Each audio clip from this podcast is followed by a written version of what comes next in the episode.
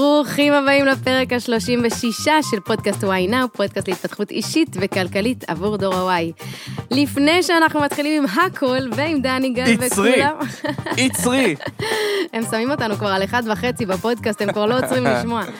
אז יש לנו את האירוע של הקהילה בה"א הידיעה, סדנת הדגל שלנו, YB בטר, סדנה ביום שישי, השישי לשמיני, בתל אביב. המחזור השני יוצא לדרך, חברים. המחזור הראשון היה פגז, ואנחנו מחכים לראות את כולכם. אז אם יש לכם שאלות, זה ממש אה, הלינק וכל הפרטים יהיו בתוך הפרק שלנו, בתיאור. יש לנו את אתר האינטרנט שלנו, why now, משהו ענק עומד לקרות, אתם רק צריכים להשאיר את המייל שלכם. והפרק הזה היום יעסוק, איך לא, במה שאתם בחרתם. איך רוכשים נכס להשקעה מאלף ועד תף? אתם הצבעתם ברוב קולות בקהילה, ולכן זה מה שנעשה כאן היום. אבל לפני שנצלול פנימה עכשיו, באמת, תכירו את דני גל, האיש והאולפן שגורם לנו להרגיש כאן בנוח, דניאל גל, המפיק שלנו, תאמינו לנו, בלעדיו היינו כלום. אני רותם גולן, מאמנת אישית מנטלית, לא כושר, אלא מאמנת אישית מנטלית. ושי ביבס. לא כושר, לא סקווטים. ושי ביבס כאן לצידי. שלום, אני שי, בן 28. fuck, אני בן 29. fuck, איזה זקן אני, אני צריך לשנות את זה בתיאור פרק. כבר לא דור הוואי.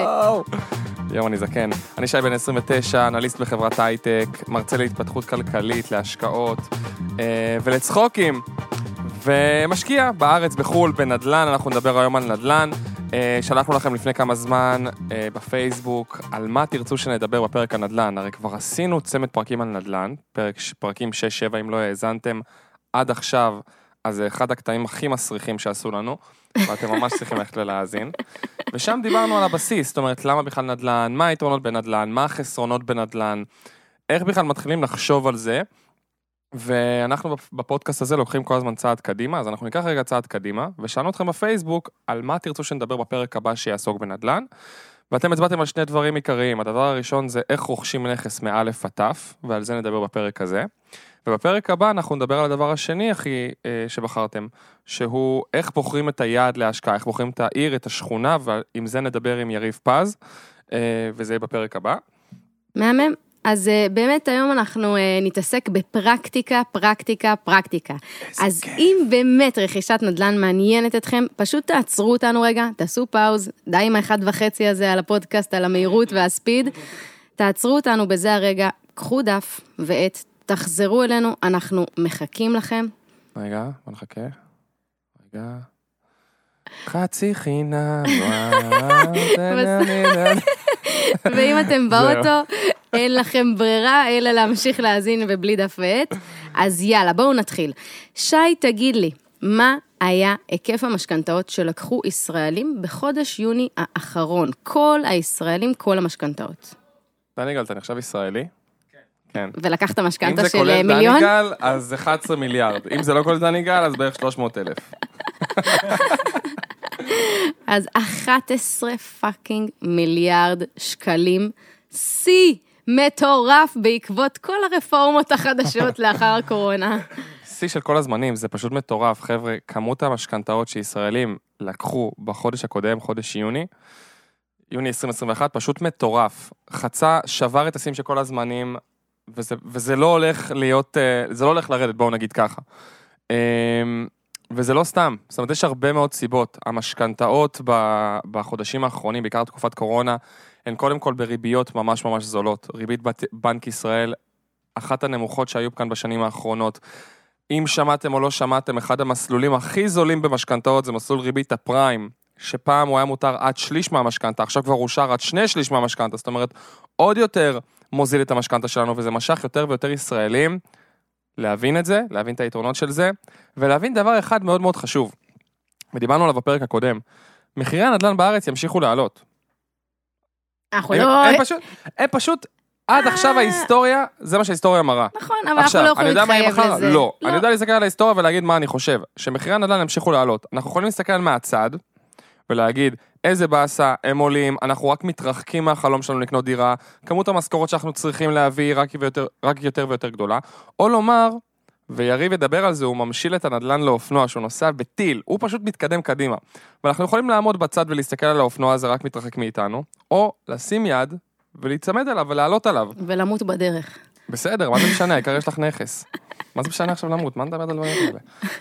אמ, אז בסופו של דבר, גם הזה, ש- גם הקטע של המשכנתאות הרבה יותר אטרקטיביות. גם זה שאנחנו מבינים שעם מחאות, ואני אומר את זה בעצבות, שעם מחאות, כנראה לא נצליח להוריד את מחירי הדיור. אז if you can beat them, join them. זה, ככה אני רואה את זה. ככה אני נטו רואה את זה, יש אנשים שלא יסכימו איתי וזה בסדר. אמ, אז לפני שנתחיל נגיד שאין האמור על, מעיד על, מעיד על, נכון רותם? אה, שום דבר פה הוא לא המלצה, אנחנו לא יכולים להתחייב לכלום, אנחנו לא יודעים את הכל, זו דעתנו אין לנו האישית. מושג. אני יכולה להגיד שעדיין אני חושבת שכן אה, תהיה ירידה במחירי הדירות באיזשהו שלב, למרות ששוב, אם לוקחים את קצב גידול האוכלוסייה בין 2 ל-3 אחוז בשנה, וקצב גידול האינפלציה בין 2 ל-3 אחוז בשנה, זה מראה איזושהי מגמת עלייה שכנראה לא תיעצר. נכון. תראי, אה, בסוף אנחנו יכולים לדבר כמה שאנחנו רוצים. בשורה התחתונה, הביקוש רק עולה, ההיצע יורד, המדינה גדלה, האנשים, כמות האנשים גדלים, האנשים יותר צריכים דירות, כמות התחלות הבנייה היא הרבה יותר נמוכה מכמות הביקוש לדירות, ואין לך איך יותר מדי לשחק עם הדברים האלו, חוץ מלבוא ולומר אין ברירה חוץ מלהעלות מחירים. כאילו, ושי יכול לספר לכם ולהעיד על עצמו שהוא מחפש דירה וואי, כבר וואי, fucking וואי, עזבי, זה- על זה חצי צריך. פרק נפרד, אני אעשה על זה פרק נפרד. טוב, יאללה, מה אנחנו צוללים? אמ, טוב, בואו נתחיל בכמה עובדות, לפני שאנחנו מתחילים באלף עטף.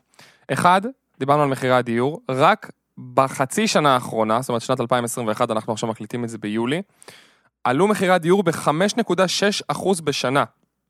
5.6% בשנה, בעיקר דירות שהן יד שנייה, ובעיקר, רוב הדירות האלו הן דירות של מתחת ל-800,000 ש"ח. כלומר, רוב האנשים שהשקיעו, שקנו את הדירות האלו, הן או אנשים שגרים בפריפריה, או משקיעים.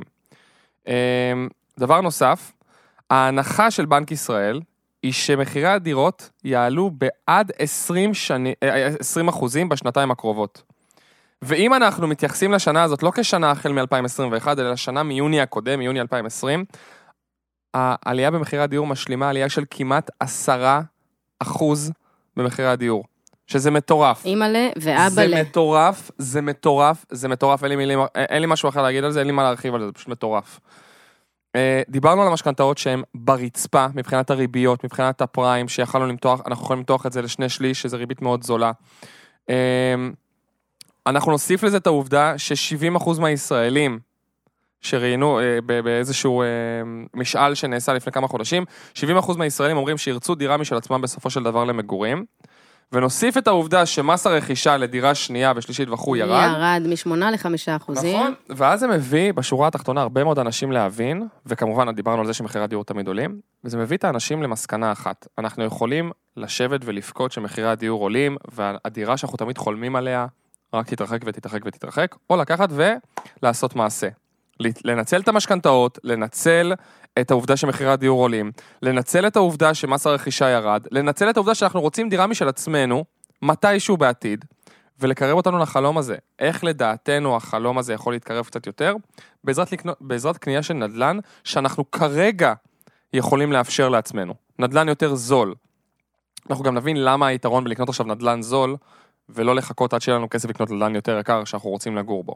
ובדיוק אה, בגלל זה חשוב להגיד שיש לנו גם הרבה חבר'ה מהקהילה שהם סטודנטים, או חיילים משוחררים, או חיילים שעדיין בשירות, או אנשים באמת בתחילת אה, חייהם, כמו- כמונו, כמו נכון, דור נכון, ה-Y, נכון. שזה אנחנו, שבמקום לחכות שכשיהיה לי כסף, אז אני אעשה, זה כבר יהיה too late, והם באמת מתחילים אה, ככה את התהליך עם 10, 20 אה, אלף ש"ח, או עם הון עצמי באמת אה, מינורי, או ללא הון עצמי, חלקם עם 50 אלף ש"ח או 100 אלף ש"ח, ובאמת יוצאים לדרך רק כדי להיות על האופנוע הזה, אה, נכון. ולא להישאר מאחור. וזו השורה התחתונה, רותם, את יודעת, אנחנו תמיד בוכים על למה אי אפשר, תמיד אנחנו אומרים למה אי אפשר. בואו נפסיק להגיד למה אי אפשר ולמה כן אפשר. בסופו של דבר, יש לנו חבר'ה בקהילה שגם בלי הון עצמי בכלל קנו דירות, יש לנו חבר'ה שעם הון עצמי מינימלי קנו דירות, חבר'ה שהם סטודנטים, חבר'ה שהם עובדים, חבר'ה שהם חיילים, כולם בסוף מצליחים לקנות דירות באיזושהי, באיזושהי צורה. כל מה שצריך זה רצון וידע. ותוכנית, תוכנית ותוכנית, לא מתאים נכון. לכולם, לא כולם נכון, צריכים לקנות נכון. דירות, אבל נכון, אנחנו גם נדבר על זה עוד שנייה. פעולה שהיא מתאימה אה, למה שאתם רוצים ולמטרות שלכם. לחלוטין, לחלוטין מסכים איתך, אבל השורה התחתונה היא, תמיד תחשבו איך כן אפשר, כי רוב הסיכויים שאפשר. אה, אוקיי, עכשיו, בואו נעבור, בואו נגיע לתכלס, מהם השלבים לרכישת נכס. אם עדיין לא לקחתם דף ועט, זה ממש ממש ממש הזמן שלכם. אלו שלבים, אלו שלבים שנכתבו בדם, אמ, ואתם יותר ממוזמנים לכתוב. אם את מישהו מעניין לקבל את זה בקובץ וורד, מוזמנים לשלוח לנו הודעה בפרטי, נשלח לכם את זה בקובץ וורד ותהנו מזה. אמ, טוב, השלב הראשון, רושמים? אתם רושמים? טוב, בסדר. השלב הראשון, הגדרת מטרות ברורה. כמו שרותם ציינה לפני שנייה, אני לא אכנס להשקיע בכלל בנדל"ן, אני בכלל לא אחשוב על נדל"ן, אם אני לא יודע מה המטרות שלי. בסופו של דבר, אנשים לפעמים שוכחים שנדל"ן זה לא המטרה, זה רק הדרך. אנחנו צריכים להציב לעצמנו מטרות. דיברנו בפרקים 12-13 לדעתי, או ב-13-14, על הצבת מטרות, על מודל סמארט, אנחנו לא נחפור לכם על זה עכשיו, יכולים לחזור לפרקים האלו. איך כותבים מטרה נכונה, איך כותבים מטרה רצינית, ממוקדת, תחומה בזמן וכו' וכו'. וזה הדבר הראשון. קודם כל, להגדיר בצורה ברורה מה אנחנו רוצים. בעולם הזה בעיקר, אנחנו מדברים עכשיו על נדל"ן, אז הגדרת מטרות בעולם הכלכלי, כמובן שאנחנו ממליצים בכל עולם, אבל בעיקר בעולם הכלכלי, נכון לפרק הזה כרגע. אני חייבת להגיד שהפרקטיקה בעיניי, זה מה שאני עושה, אני מתייעצת. אני לוקחת יועצים, כמה אנשים שונים, אומרת להם, תקשיבו, זה מה שאני רוצה, אלו המטרות שלי. מה לדעתך הדרך הנכונה? האם נדל"ן יוביל אותי למטרה הזו? האם אה, דרך שוק ההון? האם גם וגם? אני מתייעצת כי אני לא יודעת הכל. אז אני חושבת שפתרון מעולה בהגדרת מטרות והכיוון והתכנון הפיננסי זה להתייעץ עם אנשי תוכן וידע, שזה מה שהם יודעים לעשות. ויש לנו הרבה מהם בקהילה. זו דעתי האישית. הדבר השני, אחרי שהגדרנו את המטרות שלנו, אנחנו רוצים לבדוק בכלל מה יש לנו כרגע בבנק, מה התזרים מזומנים שלנו. אם אנחנו בכלל פנויים להשקעה, חבר'ה. אז אם יש לנו פלוס בבנק, אחרי ההוצאות וההכנסות, אז, אז מה הפלוס הזה? כדי לדעת עם מה, עם מה אנחנו יכולים לשחק במרכאות. שרגע, פה הכוונה לחודשי, שימו לב. חודשי, אם נכון. הוצאתם 8,000 שקלים ואתם מכניסים 6,000 שקלים, אתם בתזרים שלילי. יש לכם מינוס 2,000 שקלים כל חיובי. חודש. אה, אם אתם מוציאים 8,000 מכניסים... כן, שזה- אני מוציא סליחה. 8,000 שקלים, אבל ההכנסה שלי רק 6. אז יש לי פה תזרים שלילי, זה מה ששי מתכוון, וזה סופר חשוב לי לקח זמן להבין את זה, כי זה לא משנה אם יש לנו עכשיו 50 אלף אה, ש"ח בבנק, מה שחשוב פה זה באמת כמה כל חודש נשאר לי, כמו ששי קורא לזה, פנוי להשקעה. נכון. התזרים החיובי שנותר, אח- לאחר הוצאות. נכון. אז קודם כל, כמו שרותם אמרה, בדיקת תזרים, עם כמה אנחנו מסיימים את החודש. אם אתם מסיימים את החודש עם פלוס, כמה הפלוס הזה, תכתבו אותו. אם הוא לא קבוע כל חודש, תרשמו מה הממוצע של הכמה חודשים האחרונים.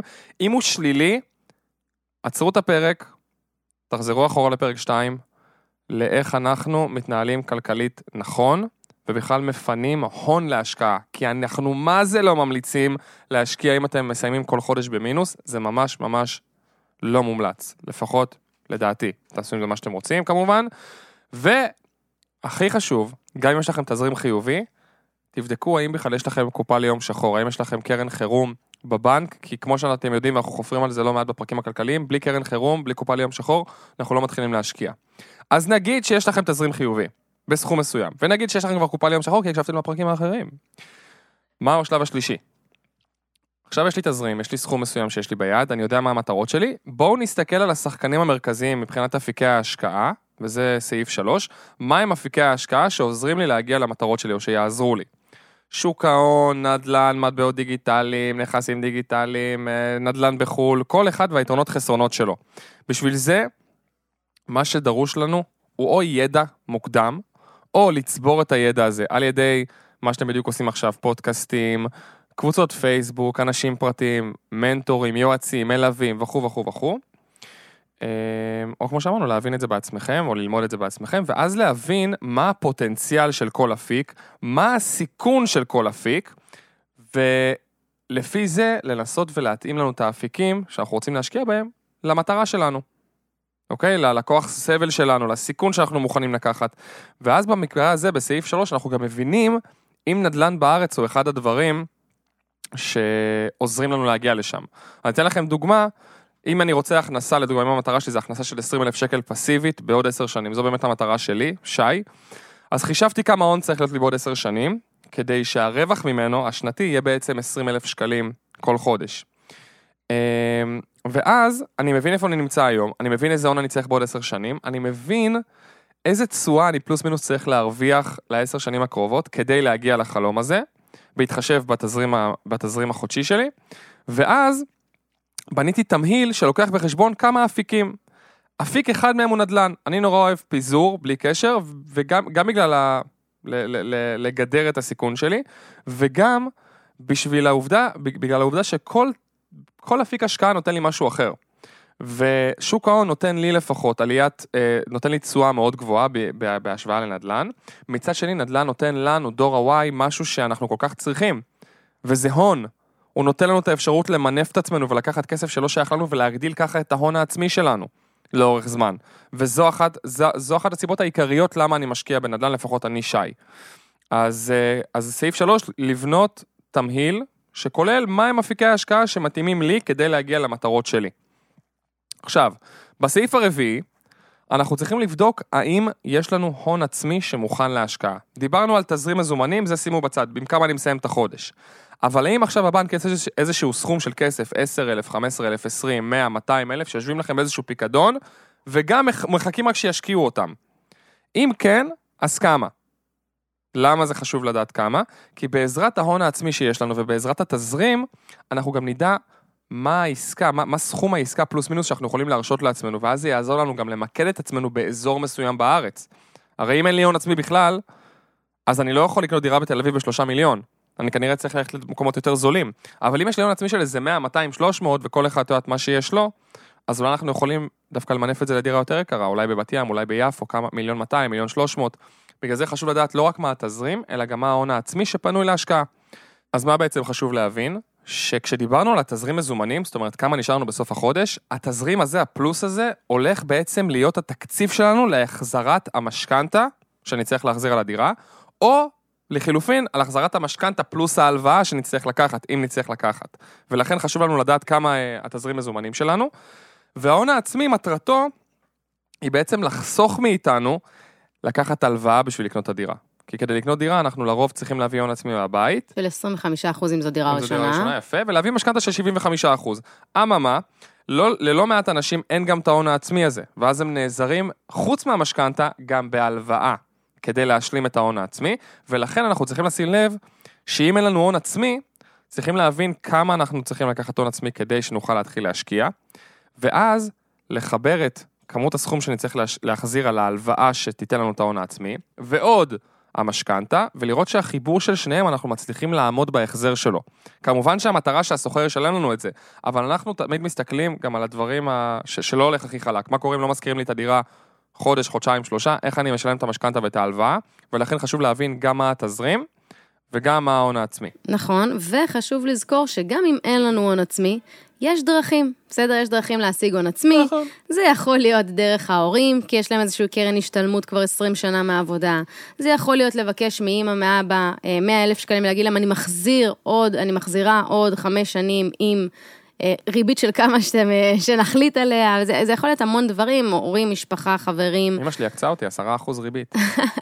תדעו לכם שאני מכירה גם זוג אנשים, זוג גברים שקנו ביחד בתור שותפים את הדירה כדי לחבר הון עצמי. יש לנו גם עכשיו זוג בקהילה שעושה את זה שוב. אז זה מטורף, כאילו זה דברים שבאמת מקלים עלינו, הם עוזרים לנו למנף אחד את השנייה, בדיוק. ואנחנו לא צריכים בשבילם אה, לשבור את הראש ולהגיד עד שיהיה לי ועוד חמש שנים נכון. וכש. אז אנחנו נעבור מאוד מהר, את, את, את, את, יש לנו פה בערך תשעה דרכים להביא הון עצמי, אנחנו ניתן לכם את זה בהינט, כי אנחנו נעשה על זה גם פרק מיוחד על כל העולם הזה של ההון העצמי, אבל אנחנו הולכים עכשיו להגיד מהטוב, מהכי מומלץ להכי פחות מומלץ. אז הדבר הראשון, זה כמו שרותם אמרה, להביא את ההון הזה מההורים, מהמשפחה, מחברים. מישהו שיש לו כסף, יכול לתת לכם אותו, ואתם תחזירו לו סכום חודשי בהעברה בנקאית. אם אין לכם את זה, אפשר לבצע, לקחת משכנתה על נכס קיים. נכס קיים אולי של ההורים שהם הפסיקו, סיימו לשלם עליו משכנתה, אולי נכס שלכם אם אתם קונים דירה שנייה, ניתן לקחת על נכס קיים. משכנתה של עד 50% משווי הנכס, ואז אפשר להשלים את המשכנתה שלקחנו על נכס קיים בעוד משכנתה. פשוט ש- שמגיעה לנו, ואז אנחנו בעצם קונים 100% מהנכס שכולו במשכנתאות. זה הדבר השני. אם אין לנו נכס קיים שאנחנו יכולים למשכן אותו, אנחנו יכולים, כמו שאמרנו, וזה קצת מתחבר לאלף, למצוא איזשהו משקיע. בן אדם שאין לו כוח להתעסק ולא רוצה להתעסק, פשוט נותן לנו את הכסף, אנחנו שוברים את הראש ואז מתחלקים איתו ברווחים. Uh, הדבר הרביעי, זה לקחת הלוואה על חשבון קרן השתלמות. קרן השתלמות למי שיש כאן, אולי לכם, אולי להורים. ההלוואות על חשבון קרן השתלמות הן ההלוואות הכי כמעט זולות שקיימות במדינה. Uh, ניתן לשעבד 50% מקרן ההשתלמות במידה והיא לא נזילה, כלומר לקחת הלוואה עד 50% מקרן ההשתלמות אם היא עדיין לא נזילה, או 75% מקרן השתלמות אם היא נזילה, בריבית של פריים מינוס חצי, שזה אומר בריבית כמעט של אפסית, כאילו ריבית של 1.1%. צריך מטורף. להגיד שנזילה זה קרן השתלמות שסיימה את שש השנים שלה וניתן למשוך שם כסף. נכון, נכון מאוד. עכשיו, אם אין לנו קרן השתלמות או אין לנו יכולת, אנחנו יכולים גם לקחת הלוואה כנגד פוליסת חיסכון. מי שלא יודע מה זה פוליסת, פוליסת חיסכון, הכל טוב, תנשמו, שתו מים, שתו סודה. אנחנו נעשה גם על פוליסת חיסכון פרק. סודה זה ממש לא דור הוואי. ממש לא. האמת היא, זה החצי השני אולי המבוגרים יותר. בעודנו אומרים סודה זה לא דור הוואי, דני גל פה שותה סודה. מפרסם את הסודה. אמ, אם אין לנו הלוואה נגד פוליסת חיסכון, יש לנו חבר'ה קופות גמל להשקעה, פרסמנו את זה מלא בקהילה. אחד היתרונות הכי גדולים של קופות גמל להשקעה, שניתן לקחת גם על חשבונם הלוואה. עד 50% עד 70% תלוי בבית ההשקעות, שווה לכם להתקשר ולשאול, וזה גם הלוואות בתנאים מאוד מאוד טובים. אם אין לנו גם קופות גמל להשקעה, אנחנו יכולים ללכת להלוואות חברתיות. אה, טריה, אה, עוד חברות שדיברנו, BTB לא זה לעסקים, אבל עוד חברות של הלוואות חברתיות, ניתן לקחת הלוואות. הריביות לא הכי אטרקטיביות, אז חשוב גם לבדוק מה הריבית. פחות או יותר ראיתי שם הלוואות של בין 4 ל-8 אחוז אה, בריבית, אבל חשוב לבדוק. אם אין לנו את זה, אפשר גם לקחת הלוואה על חשבון הפנסיה, אוקיי? עד 38 אחוז מקרן הפנסיה, אבל לא מכל הכסף שיש לנו שם, רק מהתגמולים, הרי הפנסיה מחולקת ל, ל, גם לתגמולים וגם לפנסיה עצמה היותר אה, ראשית. ניתן לקחת 8, 38 אחוז בהלוואה רק מהתגמולים שלנו שם בריבית מעולה, שווה, שווה לבדוק. הדבר הנוסף שהוא הכי מפורסם, הכי שכיח, הלוואה מהבנק, אפשר לקחת הלוואה שנקראת הלוואה לכל מטרה. יש בנקים שנותנים את זה אפילו עד עשר שנים, ראיתי עכשיו בבנק יהב, לא מפרסם, לא מפרסם, באלוהים אני לא עובד שם. עד 100-150 אלף שקל אפילו אפשר, אה, בריביות חלק אטרקטיביות, חלק פחות, זה הכל עניין של להתמקח. והדבר האחרון זה לקחת הלוואות ממקורות חוץ-בנקאיים, שאנחנו פחות ממליצים על זה, כי זה הלוואות ממש ממש לא אטרקטיביות, וכבר, לדעתי לפחות, כבר לא שווה לקחת את ההלוואה הזאת, אבל זה גם קיים וזה שלכם. אחרי שיש לנו את ההון העצמי ואת התזרים מזומנים, והחלטנו על מטרות ויעדים, מה השלב החמישי? פשוט ללמוד רגע את הבסיס. לא את לצאת הבסיס. לדרך בלי שנייה להאזין לפודקאסט, לקרוא איזה ספר, להתייעץ עם מישהו שכבר עשה את זה, ההורים שלי, בדיוק. חברים שלי. פשוט בדיוק. או להיעזר במישהו שמלווה את ה- את המשקיע בצעדים הראשונים לפחות, כדי לא לעשות פדיחות. בדיוק, את הבסיס של הבסיס. בסדר? פודקאסטים, סד, סדנאות אנשים, קורסים דיגיטליים, אבל משהו כדי שתבינו. בשלב השישי זה שלב מאוד מאוד חשוב, כי השלב הזה נקרא שלב בחירת הכיוון. אתם צריכים לבחור האם אתם רוצים שמישהו ילווה אתכם לעסקה, מלווה משקיעים, או שאתם רוצים לעשות את זה לבד. אין יתרונות חסרונות, כאילו, יש יתרונות וחסרונות לכל דבר. אני, באופן אישי, אה, את רוב הדירות שלי קניתי דרך מלווים, כי לי זה בא ממקום של אין לי זמן לנסוע, לשבור את הראש עם סוחרים, למצוא את הדירות, להתמקח. נטו נכנסתי לזה ובחרתי במלווים מפאת חוסר הזמן. תשבו עם עצמכם ותבינו האם אתם רוצים מלווה או לא רוצים מלווה. אה, אם אתם רוצים מלווה, ואנחנו ניקח את זה רגע לשלב של מי שרוצה מלווה, כי שלב שלא, מי שלא רוצה מלווה הוא קצת, הרבה, הוא קצת יותר ארוך ודורש יותר לימוד. אם החלטנו שאנחנו רוצים מלווה, אנחנו כמובן קובעים פגישות ייעוץ עם מספר מלווים. חשוב שתבינו, מלווה מלווה אתכם לאחת הרכישות הכי יקרות בחיים שלכם. אני נפגשתי עם 12 מלווים שונים, עד שבחרתי את המלווה ש... שהייתי, שקניתי, רכשתי את הדירה דרכו. זה היה יובל שוורצמן בזמנו, ועכשיו עם יריב פז.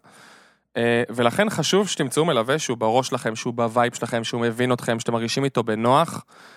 אז הייתי קודם כל קובע פגישה עם כמה מלווים כדי להבין מי הכי ב vibe שלכם. אחרי שבחרתם מלווה, השלב הבא הוא נטו כבר השלב שמתחיל תכלס למצוא את הדירה.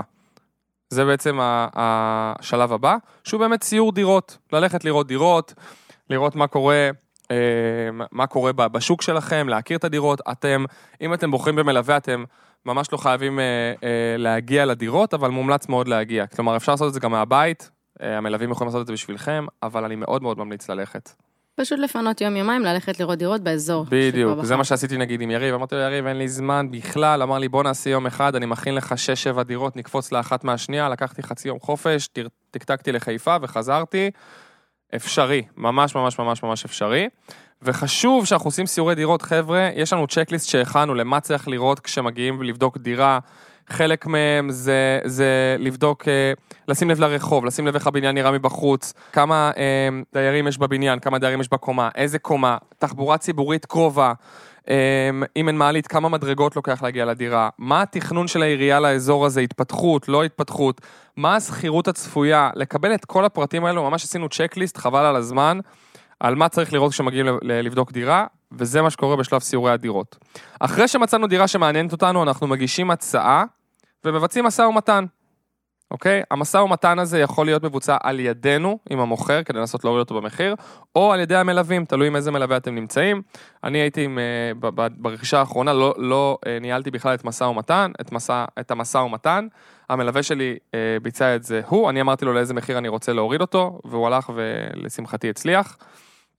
אחרי שהגשנו הצעה, אחרי משא ומתן הגשת הצעה והמוכר קיבל את הצעתנו, אנחנו סוגרים חוזה, חותמים עליו, זה בשלב הבא, והשלב לאחר מכן זה שלב לקיחת המשכנתה. אפילו קצת לפני עוד שאנחנו מתחילים לראות את הדירות, אפשר כבר ליצור קשר או עם יועץ משכנתאות, או כמובן לעשות את זה בעצמכם, נטו החלטה שלכם, ללכת לבנקים או ליועץ, להתחיל לשלוח לו את כל הפרטים, את התלושי שכר שלכם ואת ה... אמ, אמ, הכנסות הוצאות שלכם, תזרים, את, את כל התדפיסים של הבנק, כל מה שהם מבקשים מכם, כדי להתחיל להניע את עניין המשכנתאות. לבנקים לוקח המון זמן להגיב בזמן האחרון, יכול לומר לכם מניסיון אישי. אמ, משכנתאות זה גם משהו של כמו שוק, אז אנחנו נלך לכמה בנקים, זה לוקח זמן עד שנגיע לריביות שאנחנו מרוצים מהן. ולכן שווה אפילו להתחיל את כל עולם המשכנתאות טיפה לפני או בזמן סיורי הדירות, עוד לפני שסגרנו דירה. ולזכור שאם אתם לא מבינים בזה, תמיד מומלץ להיעזר, גם אם אתם לא בחרתם במלווה משקיעים וזה בסדר, לקחת יועץ משכנתאות שיעזור לכם, זה יכול לחסוך לכם הרבה מאוד כסף. מניסיון, לגמרי. אחרי שעשינו את הדבר הזה, סגרנו את הדירה, התחלנו את כל הקטע של המשכנתה, השלב הבא זה לשלם לנותני השירות שלנו. אחרי שסיימנו את הרכישה, אנחנו צריכים לשלם לעורך הדין, אנחנו צריכים לשלם ליועץ המשכנתאות, אם לקחנו מלווה משקיעים, לשלם לו, אם לקחנו מתווך גם שתיווך את הדירה, לשלם לו. עכשיו, כמה בערך אנחנו נניח עומדים את כל התשלום הזה של עורך דין, פלוס יועץ משכנתאות, פלוס המלווה משקיעים בהנחה ובחרנו אותו, פלוס המתווך, פלוס השמאי שהרבה פעמים מביאים לדירה. נכון, וזה גם יהיה בשלב הבא, יפה. ופלוס השכירות הראשונה בדרך כלל שמשלמים כדי למצוא את השוכר, כמה בערך הכל צריך לעלות? לעורך דין, אני שילמתי, עבדתי עם שלושה עורכי דין, שילמתי בממוצע 3,500 שקל לשירות של, לשירותים של העורך דין. אה, ליועץ המשכנתאות שילמתי בממוצע 4,500 שקל, כי עבדתי עם שניים. אנחנו כבר בשמונה. אה, למלווה המשקיעים אה, שילמתי 20,000 פלוס מע"מ. אז אנחנו כבר ב-28. נכון. אמ, ובאחת מהדירות לא הייתי צריך מתווך, אז כאילו זה היה דרך המלווה משקיעים, באחת מהדירות נעזרנו במתווך ושילמתי לו לדעתי 12,000 שקלים או 13,000 שקל. אוקיי, אז מ-28 נניח עוד 12, אנחנו באזור ה-40. נכון, עכשיו, למה זה חשוב לדעת את זה? כי כבר אז, בהתחלה, שדיברנו על השלבים הראשונים, שאנחנו מתכננים את העסקה, אנחנו גם צריכים לתכנן את ההוצאה הזאת. ולדעת שיש לנו כסף לשלם את זה. זאת אומרת, לא לחשב רק את הסכום שלנו בול לקנות דירה, אלא גם לשלם לנותני השירות. זה מאוד מאוד חשוב לראות שיש לנו את הכסף הזה. כן, אז משהו בין, טוב, זה, זה מאוד משתנה, אבל נכון, בין 20 נכון. ל-40 נניח, בסדר. נכון, לגמרי. עכשיו, אה, השלב הבא, אחרי שסגרנו חוזה וכדי לקבל את המשכנתה ולסגור אותה סופית, אנחנו צריכים להביא שמאי לנכס. שימו לב ששמאי צריך להגיע אחרי שרוכשים את הדירה, אבל בהרבה מאוד מהפעמים מומלץ גם להביא שמאי לפני כן, כי זה עוזר מאוד בלהתמקח עם המוכר ולהוריד את המחיר של הדירה. אמ, אז זה משהו שכן עבד לי בדירה הראשונה, שהצלחתי להביא שמאי עוד לפני כן, שהעריך את המחיר של הנכס יותר נמוך ממה שהמלווה רצה, ממה שהמוכר רצה. ולכן אה, הצלחנו להוריד אותו בעוד איזה 30-40 אלף שקל, אז שמאי לפעמים גם לפני הרכישה עוזר מאוד מאוד, אז צריך להביא שמאי, צריך להציג לו מספר מסמכים כדי שיגיע, לרוב עורך הדין שלנו אה, דואג לנו למסמכים האלו ואנחנו פשוט מעבירים אותם לשמאי. שלב לאחר מכן אנחנו מקבלים את הריביות הסופיות על המשכנתה, אה, סוגרים אותה, פותחים תיק, הולכים לחתום. ומקבלים מפתח. ומקבלים מפתח לדירה, ואז המפתח לא עובד, ושוברים את המנעול, סתם, סתם. אה, אחרי שקיבלנו מפתח, סיימנו עם המשכנתה, שילמנו לנותני השירות, הכל סבבה, הכל מסודר. אנחנו משפצים אם צריך, כי רוב הדירות שקונים במחירים האלו הן דירות שיכול להיות שידרשו שיפוץ מסוים, אז רואים אם נדרש שיפוץ ואם כן משפצים. אה, ואחרי שיש לנו מפתח ולקחנו משכנתה וחתמנו חוזה ושילמנו לכולם והדירה שלנו ואנחנו יושבים על הרצפה שלה ועושים ככה כמו איש שלג כזה, בדירה שלנו, אז אנחנו מפרסמים אותה להשכרה. ופה גם אם אתם לוקחים מלווה משקיעים אז הם עושים את זה בשבילכם. אם אתם לא לוקחים מלווה משקיעים, לשים איזשהו שלט, יד שתיים, מדלן, פייסבוק. אתה בן 100 היום? בסדר, יש שכונות שזה עובד בהם, בואי, יש שכונות שזה עובד בהם. אני, בואי, זה לא תל אביב. בואי. אז יש לנו 19 שלבים שדיברנו עליהם, איך רוכשים נכס מאלף עד תף. כל השלבים האלו יכולים להישלח אליכם בקובץ וורד אה, אם אתם רוצים, בכיף, תשלחו לנו הודעה בפרטי, נשלח לכם את זה. אה, ועברנו פה על הכל, רותם, עברנו פה על הכל, משלב המטרה, החלטה, אסטרטגיה, אזור, הון עצמי, תקציב, אה, הכל, תזרים, ראיית הדירות, מה רואים בדירה, משכנתה, שמאי, עברנו פה על הכל. בספר תורה רותם תופס אותי על משהו אחד, מה שאתה רוצה. וואלה, מיליון דולר. הבורקסים פעם הבאה עליי. אז איזה כיף, אז באמת יש לכם כאן את הרשימה, אנחנו ממש ממש ממליצים לכתוב, לעצור, לשמוע שוב, להאזין, להרחיב בכל מקום שאתם באמת צריכים קצת עוד אה, העמקה, דרך האינטרנט, גוגל, תרגישו חופשי. בפרק הבא אנחנו מראיינים את יריב פז, מלווה משקיעים בארץ ובחו"ל. נדבר באמת, כמו ששי ככה סיפר בהתחלה, על כל השלבים לרכישת דירה, ואיך אנחנו מאתרים את הדירות להשקעה, כמו שאתם ככה בחרתם בקהילה שנתעסק. אז תודה, תודה רבה לכם שבחרתם להקדיש זמן לעצמכם ולהאזין לפודקאסט וואי נאו. תוקירו את עצמכם על זה שהחלטתם לפתח את עצמכם אישית וכלכלית. אם אהבתם את הפרק, אפילו חלק קטן ממנו, שתפו אותו בבקשה עם אדם אחד שאתם מכירים ואוהבים, צלמו מסך כשאתם מאזינים לפרק, תייגו אותנו ב story, באינסטגרם. אתם לא מבינים כמה זה עוזר, כמה בזכותכם אנחנו אה, יכולים לגדול ולהגיע להרבה יותר אנשים ביחד כקהילה. קל. רק בעזרתכם. נצליח, נתראה בפרק הבא עם יריב פז, ותמיד זכרו, why now? כי אין זמן טוב מעכשיו להתקדם לעבר החיים שאתם באמת באמת רוצים לעצמכם.